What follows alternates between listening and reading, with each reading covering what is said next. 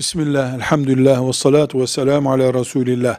Rafizilik, Şiilik içinde bir ekolün adıdır. Rafizi reddeden demektir.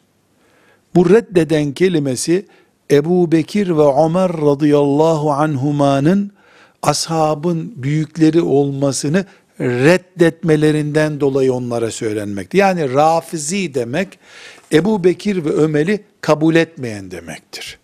Bir rafizinin inancında Ebu Bekir ve Ömer'in değil sahabiliği maazallah bunu söylemek bile zor.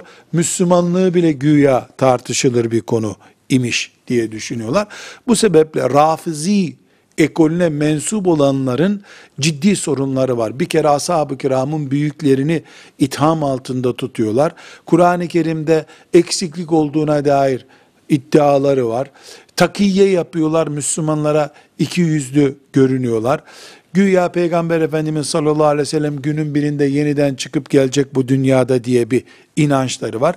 Bu tür batıl asla kabul edilmez. Ne akla uyar ne dine uyar düşünceleri olduğu için de ümmeti Muhammed'in sorunlu, iç sorunları yoğun, problemli ekollerinden biri olarak bilinmektedirler.